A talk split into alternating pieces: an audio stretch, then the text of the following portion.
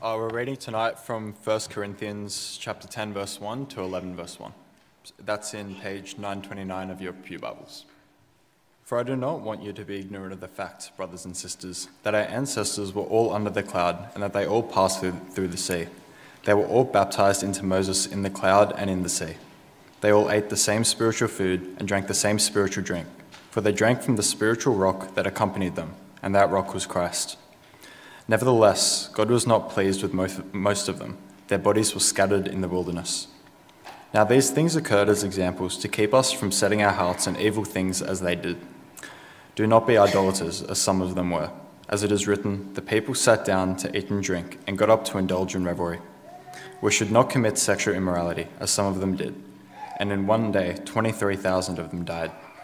We should not test Christ, as some of them did, and were killed by snakes. And do not grumble, as some of them did, and were killed by the destroying angel. These things happened to them as examples and were written down as warnings for us, on whom the culmination of the ages has come. So if you think you are standing firm, be careful that you don't fall. No temptation has overtaken you except what is common to mankind. And God is faithful. He will not let you be tempted beyond what you can bear. But when you are tempted, He will also provide a way out so that you can endure it. Therefore, my dear friends, Flee from idolatry. I speak to sensible people. Judge, judge for yourselves what I say. Is not the cup of thanksgiving for which we give thanks a participation in the blood of Christ? And is not the bread that we break a participation in the body of Christ? Because there is one loaf, we, who are many, are one body, for we all share the one loaf. Consider the people of Israel. Do not those who eat the sacrifices participate in the altar? Do I mean then that food sacrificed to an idol is anything, or that an idol is anything? No, but the sacrifices of pagans are offered to demons, not to God. And I do not want you to, to be participants with demons. You cannot drink the cup of the Lord and the cup of demons too. You cannot have a part in both the Lord's table and the table of demons. Are we trying to arouse the Lord's jealousy? Are we stronger than He? I have the right to do anything, you say, but not everything is beneficial. I have the right to do anything, but not everything is constructive. No one should seek their own good, but the good of others. Eat anything sold in the meat market without raising questions of conscience, for the earth is the Lord's and everything in it. If an unbeliever invites you to a meal and you want to go, eat whatever is put you before eat whatever is put before you without raising questions of conscience. But if someone says to you, This has been offered in sacrifice, then do not eat it, both for the sake of the one who told you and for the sake of conscience. I'm referring to the other person's conscience, not yours. For why is my freedom being judged by another's conscience? If I take part in the meal with thankfulness, why am I denounced because of something I thank God for? So whether you eat or drink or whatever you do, do it all for the glory of God. Do not cause anyone to stumble, whether Jews, Greeks, or the church of God, even as I try to please everyone in every way. For I am not seeking my own good, but the good of many, so that they may be saved. Follow my example as I follow the example of Christ. Thanks, Ethan. All right, friends, have keep that passage open in front of you. Uh, we're trekking through this part of God's Word. Obviously, there's a lot in there. Uh, we're going to see what it is that God has to say to us this evening. I'm going to pray because we're asking the Holy Spirit to do a work as we open up uh, God's Word. So please do pray with me. Our good and our gracious God, we thank you for your Word. We thank you that even though written 2,000 years ago and to a particular people in a particular time, that it contains your truth and is helpful for us even in this moment today. And Father, we're talking about a lot of physical and spiritual things tonight. And so I pray that you work in us by your Spirit. May my words be yours and just work in us, uh, unravel the things in our heart. Help us to discern what it is that you're trying to say through your word, uh, whether we're in the room or across the screen. And we ask this in the name of Jesus. Amen. When someone walks into your house, and they uh, look at your dining table, what kind of things do they see? What kind of things are on your dining table? Perhaps not on your dining table, but like in your dining room and in your kitchen or in your lounge room. What kind of things are there? Right? If you came to my house uh, and say it's not when you're invited, you just like come over and it's a bit of a mess. You'll see all sorts of things that are on our dining table, right? You have our scribbles of the day, you have our potential holiday plans, you've got our kids' rummagings, you've got mess, Basically, you've got things that are just on public display, right? It's just the things of our life, the hums and drums of our home.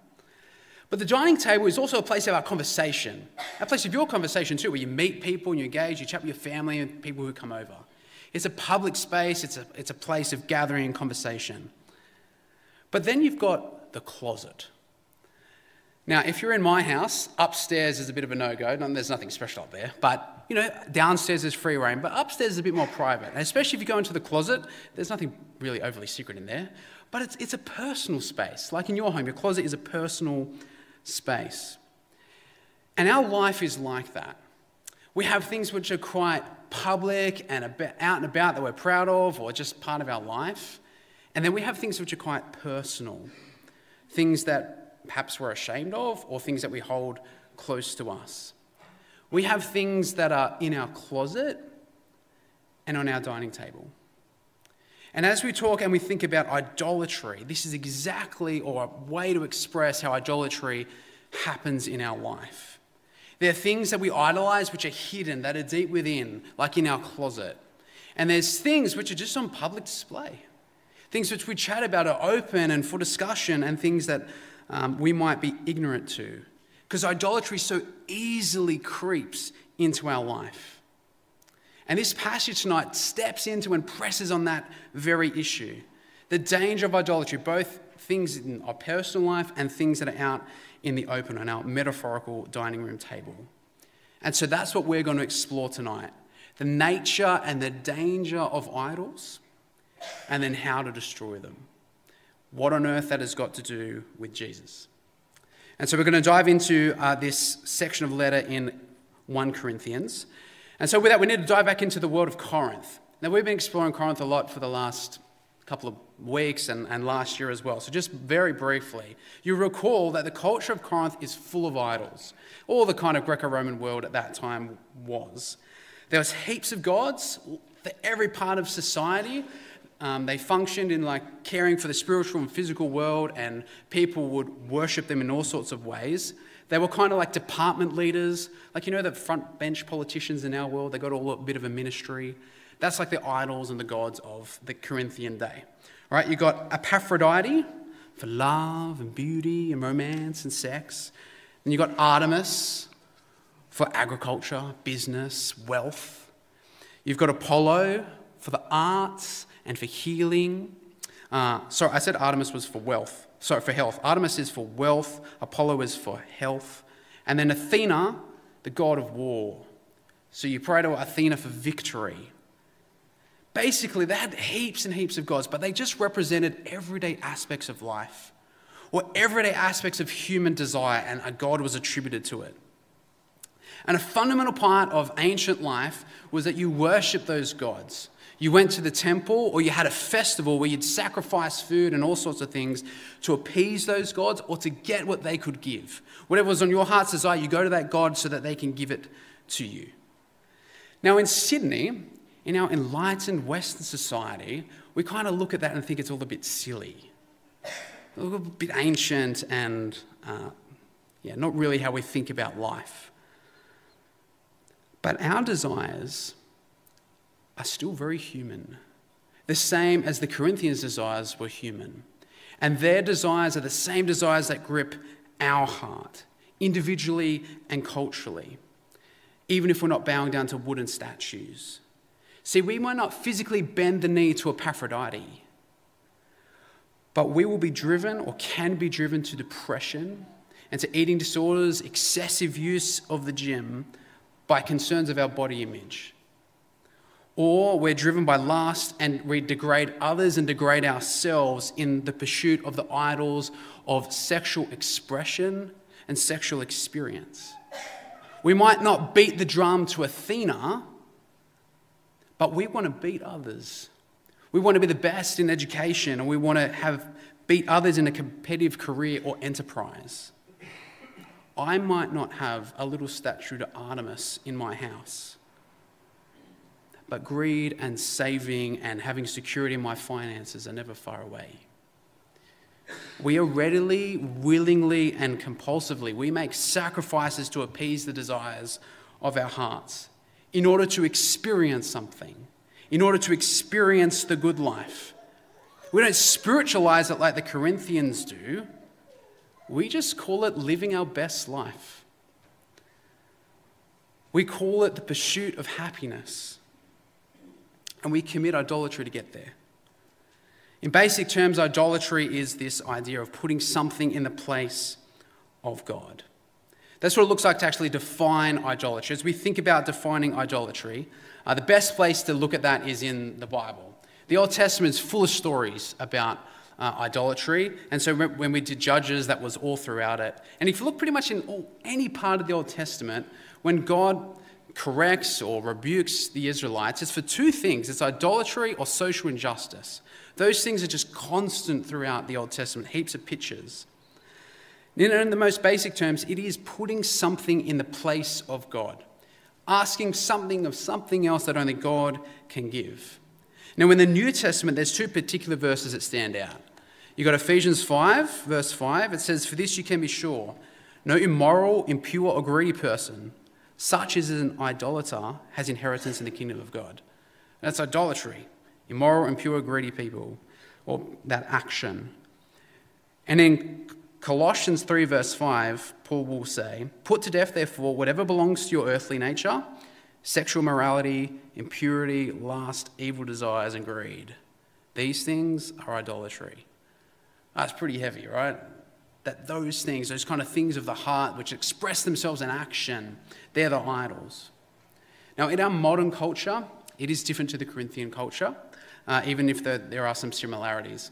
And Tim Keller has, I think, one of the better ex, uh, explanations of what an idol is. As I just track with what he says.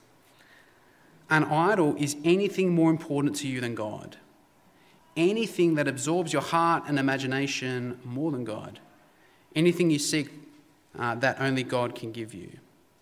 Like an idol is whatever you look at, whatever you say in your heart of hearts, if I have that thing, my life will have meaning.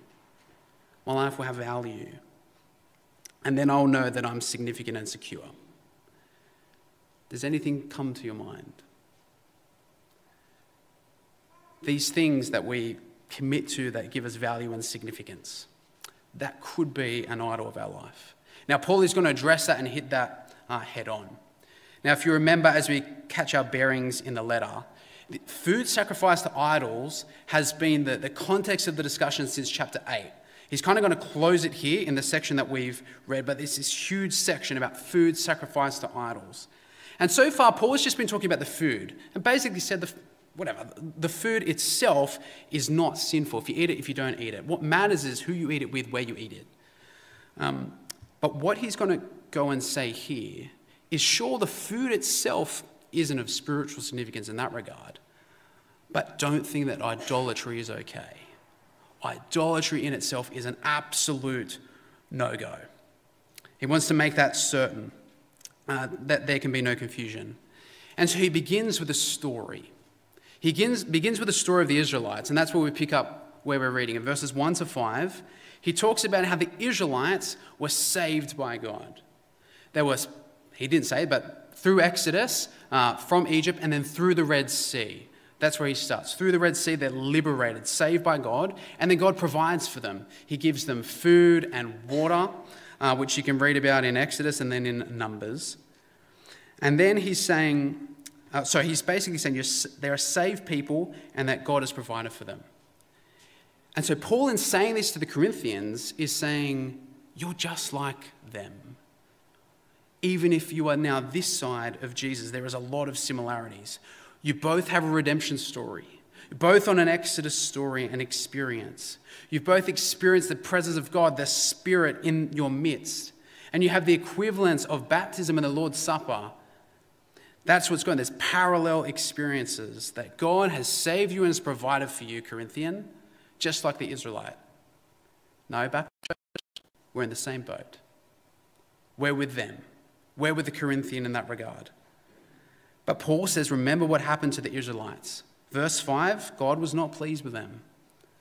Why? Verse 6, they set their hearts on evil things.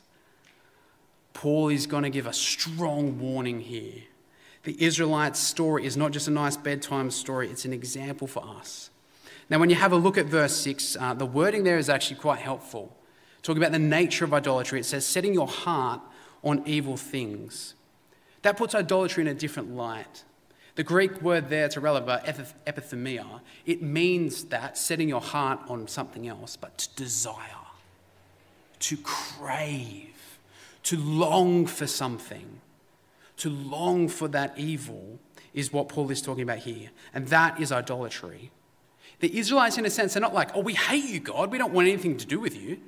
No, they are just desired away from God.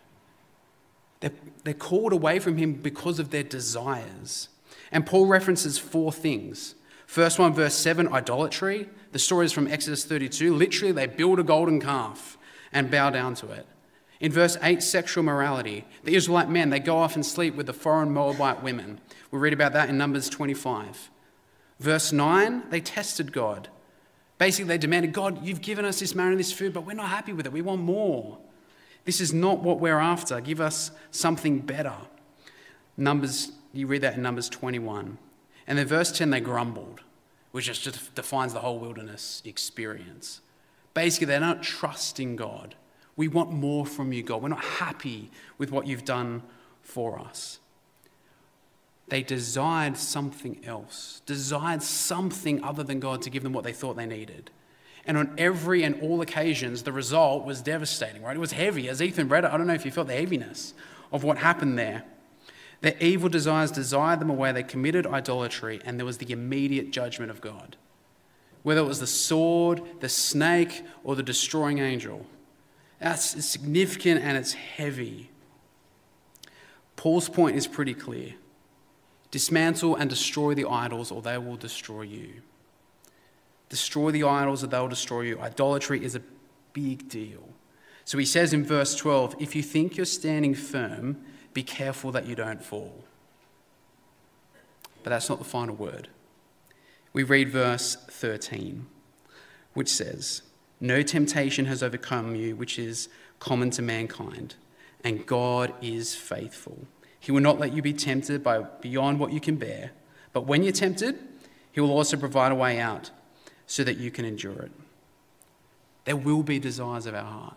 There was desires in the Corinthian heart and the Israelite heart. There's desires in our heart. And they'll entice, they'll grip us. The temptation will be great. You've experienced it. I've experienced it. But God is greater. God is faithful. He's faithful to keep us from falling into those desires, from doing those evil things that our heart might set its desire on. God will not allow the temptation to be overwhelm us to be more than we can bear. Now, when we kind of hear that, I think the most time I hear people talk about it, just in casual conversation, is it seems like we're saying that God gives us like an escape hatch, a spiritual get out of jail card in a sense, so that the, the temptation won't overwhelm us. Just escape. But here it says to endure it. God is faithful so that we can endure it. The situation itself doesn't seem to change at times. It seems much more like a life jacket. A life jacket or, or a, a life ring. When you're lost overboard at sea and you get chucked a life jacket or a life ring, it prevents you from sinking. The waves might overcome you, you might be treading water, but the life jacket or the ring uh, prevents you from being overcome by the wind and the waves and the sea. I think that's more of what the picture is being painted here. The ability to bear and not succumb to the temptation is not in our strength, but it's in God's strength. And that is the absolute beautiful thing about that image. You think about drowning at sea, you go, I've lost all hope in myself, but the life jacket will keep me up. That's like us in temptation. You can lose all hope in yourself, but God is faithful. The confidence is not in our self discipline, our confidence is in God's faithfulness to us. He will help us through the power of His Spirit to be able to endure the allure to idols because He is faithful. Now, also, so what this passage is helping us to do is to have confidence, to have faith. The temptations will be there, you'll experience them 100%. But put our trust in God. Hold on to Him because He's certainly holding on to us. But then the passage also prods us and pushes us to ask of ourselves, well, what are our idols? We're not like the Corinthians who are going to go bow down to a wooden statue and have a, a festival. So, how can we discern our idols? That's that definition before. I know it's kind of quick that went through, but maybe that is helpful for you to identify some of them.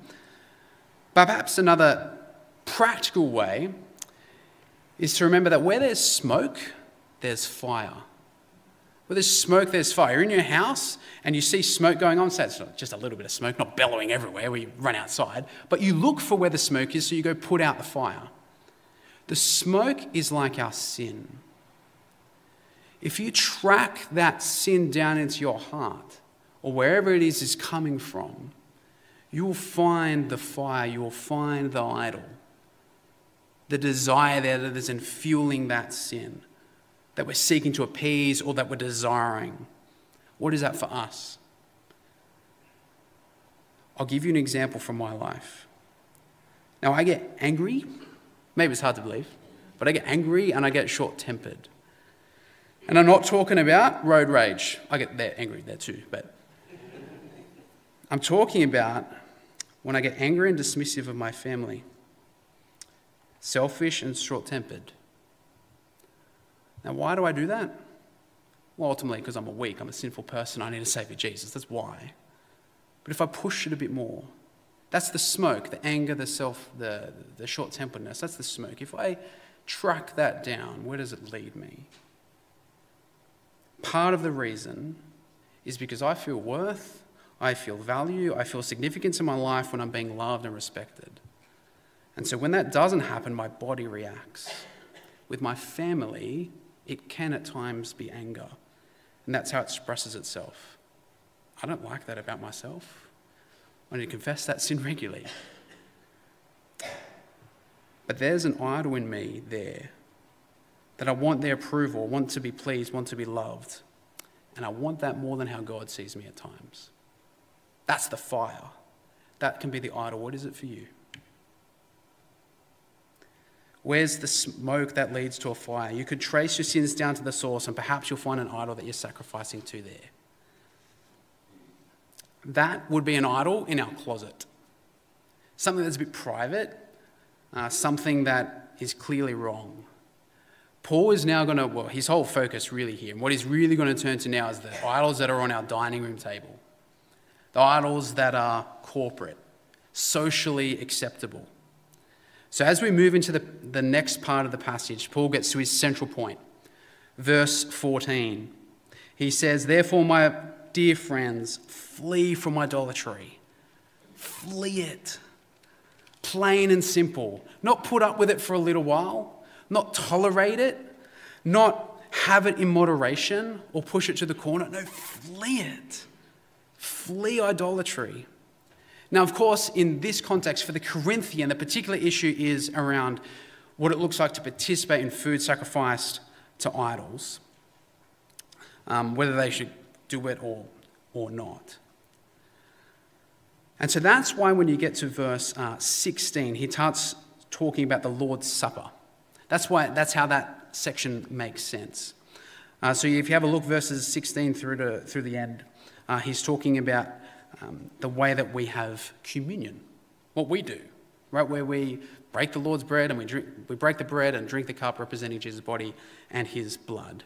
And there's two essential teachings that come from this section. When if you have a look, verses uh, 16 to 17 basically saying there's two things going on it is union with Christ and union with each other. That's what happens at communion. We unite with Jesus and we're uniting with each other. So if you're going to go to the Lord's table and unite with Him, you then can't go to the devil's table and unite with Him. That's what's going on when you read verses 18 through to 22, and I'll read that section. It says, Consider the people of Israel. Do those who eat the sacrifices participate in the altar? Do I mean that the food sacrificed to an idol is anything, or that an idol is anything? No. But the sacrifices of pagans are offered to demons, not to God. And I do not want you to be participants with demons. You cannot drink the cup of the Lord and the cup of demons too. You cannot have a part in both the Lord's table and the table of demons heavy, right? Food is not necessarily the issue here. Uh, the issue is who it's being eaten with. As one commentator, Ben Witherington, said, he said, It's not the menu, but the venue. It's who you're eating it with. For their case, to eat the sacrifice in the context of the worship, in the context of the sacrifice to the idol, was to participate in the sacrifice itself. To eat it is an act of worship. For them, Paul is giving a super clear command. And it's the same command for us. You can't serve Christ and serve idols. You can't do both things. It would be like supporting the doggies this Friday night and then going to support the Dragons. Sorry, the Dragons are playing on Friday night. Supporting the Dragons on Friday night and then the doggies on Saturday. You just can't do those things. You can't serve God and your idols. Dragons are not God, by the way. but don't engage in idolatry, right? Our physical practices have a direct influence on our spiritual health. Our physical and our spiritual life is so intertwined, you cannot disconnect them. They are so interlinked. And it is so dangerous for the Corinthian and for us to engage in idolatry because there is the invitation to demons into our life, to have a seat at our table of life. Another way to read verse 21 is you can't dine at the table of Christ and then dine at the table of the world because the table of the world is the devil's.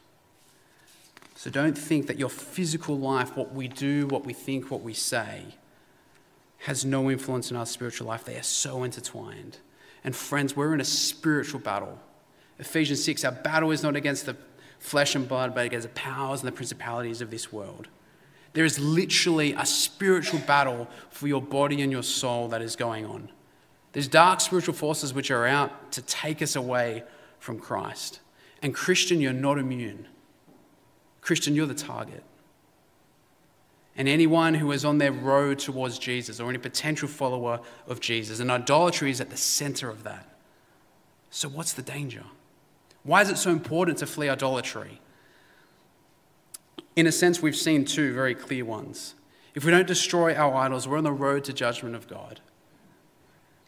And if we don't destroy our idols, we'll compromise our allegiance to Jesus and we're inviting spiritual evil into our life. That's heavy. This is significant.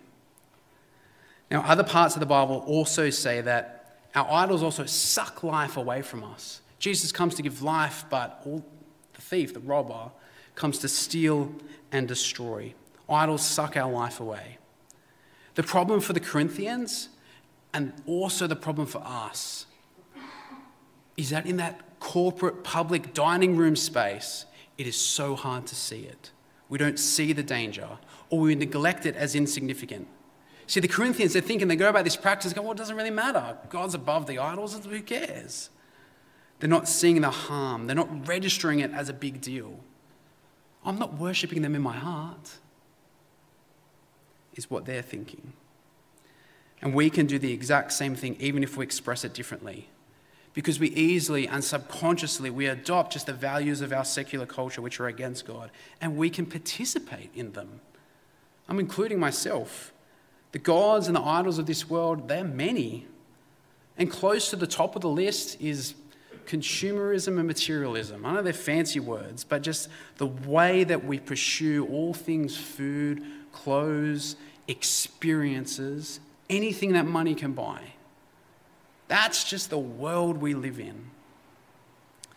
We talk about it almost as like a rite of passage or like a way to fully be human. You've got to experience these things to actually have a full life. Then there's also the philosophies which promote the individual self. Like you deserve it, you do you, your truth is your truth. All these things, in some way, shape, or form, they present a way for us to worship something other than God, whether it's ourselves or the thing, whatever it may be. These are the idols of our dining room table. These are the idols that we will just chat about, that we'll walk through life in, that we'll subconsciously encourage each other in almost in ourselves. And it's hard because at times we don't see the problem. We don't see how it can affect our relationship with God. But just look at your bank statements. Elizabeth and I are going through our bank statements, it's a bit scary how much we spend, but also like where we're spending our money. Think about the conversations that you have. Think about what's on your Instagram feed, what TikTok videos are coming up, the kind of news that you listen to that is coming up on your social media feeds, whatever it may be. Idolatry is where we're seeking meaning, value, and significance in something other than God. And they so easily just become part of our life and part of our conversation.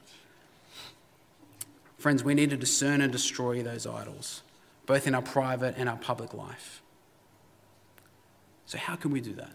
What does it look like? How do we actually dismantle and destroy our idols? In a sense, Paul kind of gives us that answer in verses 31 to 33. He says, Take the eyes off yourself and put them on God. Look to his glory and to his purposes in the world. Have a read of verse 31 and on, perhaps one of the most famous verses in the Bible. Whether you eat or drink or whatever you do, do it all for the glory of God. Do not cause anyone to stumble, whether Jews, Greeks, or the church of God, even as I try to please everyone in every way, from not seeking my own good, but the good of many. Now, of course, there is so much to unpack uh, in that verse, but to highlight how it relates to idolatry, we don't live for ourselves and our idols, but we live for God's glory and for the good of others, and to bring others into relationship and experience His kingdom. So, when we're confronted with our idols, when we discern what they are through the work of the Spirit and each other, how do we dismantle and destroy them? We look to God and then we repent. We repent of the things we fall into the loving, merciful arms of Christ. The loving and the merciful arms of Christ. God's grace is sufficient for you, it is sufficient for me. Jesus died, He took the judgment that we deserved. Jesus lived the life we should have lived. He died the death we should have died. And He's given us forgiveness and life for what we didn't deserve. That's the beauty of the gospel. No idol is too great, no idol is too powerful for Jesus, for His work in our life. He's defeated these things. So we allow the Holy Spirit to work in us to help us let go. And that's what happens when we repent and we throw ourselves onto the beauty and the grace of the Lord Jesus. And the next thing we can do is have Jesus as our overmastering positive passion. When Jesus is our overmastering positive passion, that is how our idols are destroyed. Because when we have something greater, something more beautiful, something more good and more true, we will chase after that. And we will chase after Jesus because he is those things. Because the only way to free ourselves from those things that are captivated, that are gripping our heart, those destructive idols and gods, is to turn back and turn towards the true and the only God, the living God, the one who's revealed himself on Mount Sinai, the one who came in the person of Jesus, who died on the cross, who rose again in victory. He's the only Lord who, if you find him and you abide in him, who can fulfill you and the only one, if you fail him, can truly forgive you. Jesus brings life. He brings life. The idols just steal. When Jesus is our overmastering positive passion, we look at him and the good things that he is and the good things that he's called us to do, and they drive us. As Paul said in Colossians chapter 3, verse 1, we looked at this two weeks ago with Mike Frost.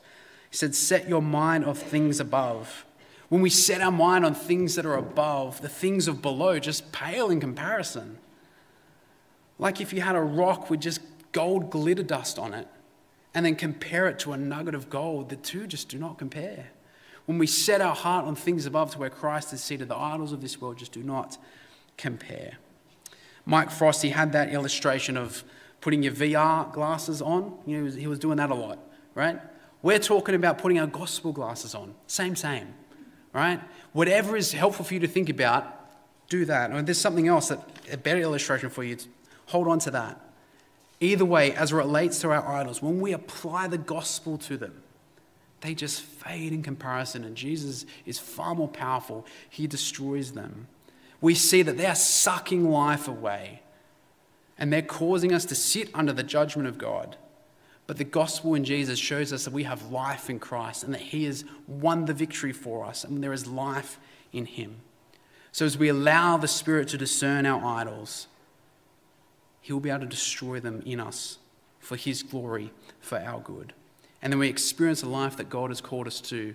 And so we can be an effective witness for Him in the world, both now and to experience His goodness into eternity. So, friends, look to Jesus. Set your heart on Him. Embrace His gospel, and the Spirit will continue to transform you. That's the promise. That's not my promise, that's the promise of God, because God is faithful. And He will help you to endure the temptations as they come for our idols of today and until the end. For God's glory, for our good, and for His witness in the world. Let me pray. God, as we talk about idols, some of these things grip our hearts so deep that we don't even know what way's up sometimes. But God, in your word, we've seen the great danger of them. And so, Father, we, we are sorry. Uh, we repent. We're sorry for the ways we've chased up things of this world and not of you. And we thank you so, we're so thankful to Jesus that he went to the cross for us, and we don't need to fear. But we are called to follow you, to flee idolatry, to put it to death. And so please help us to do that by your Spirit and help us to do it with one another so we can love you with all our heart, soul, mind, and strength, and therefore then to love our neighbour as ourselves. We ask this in the mighty name of Jesus. Amen.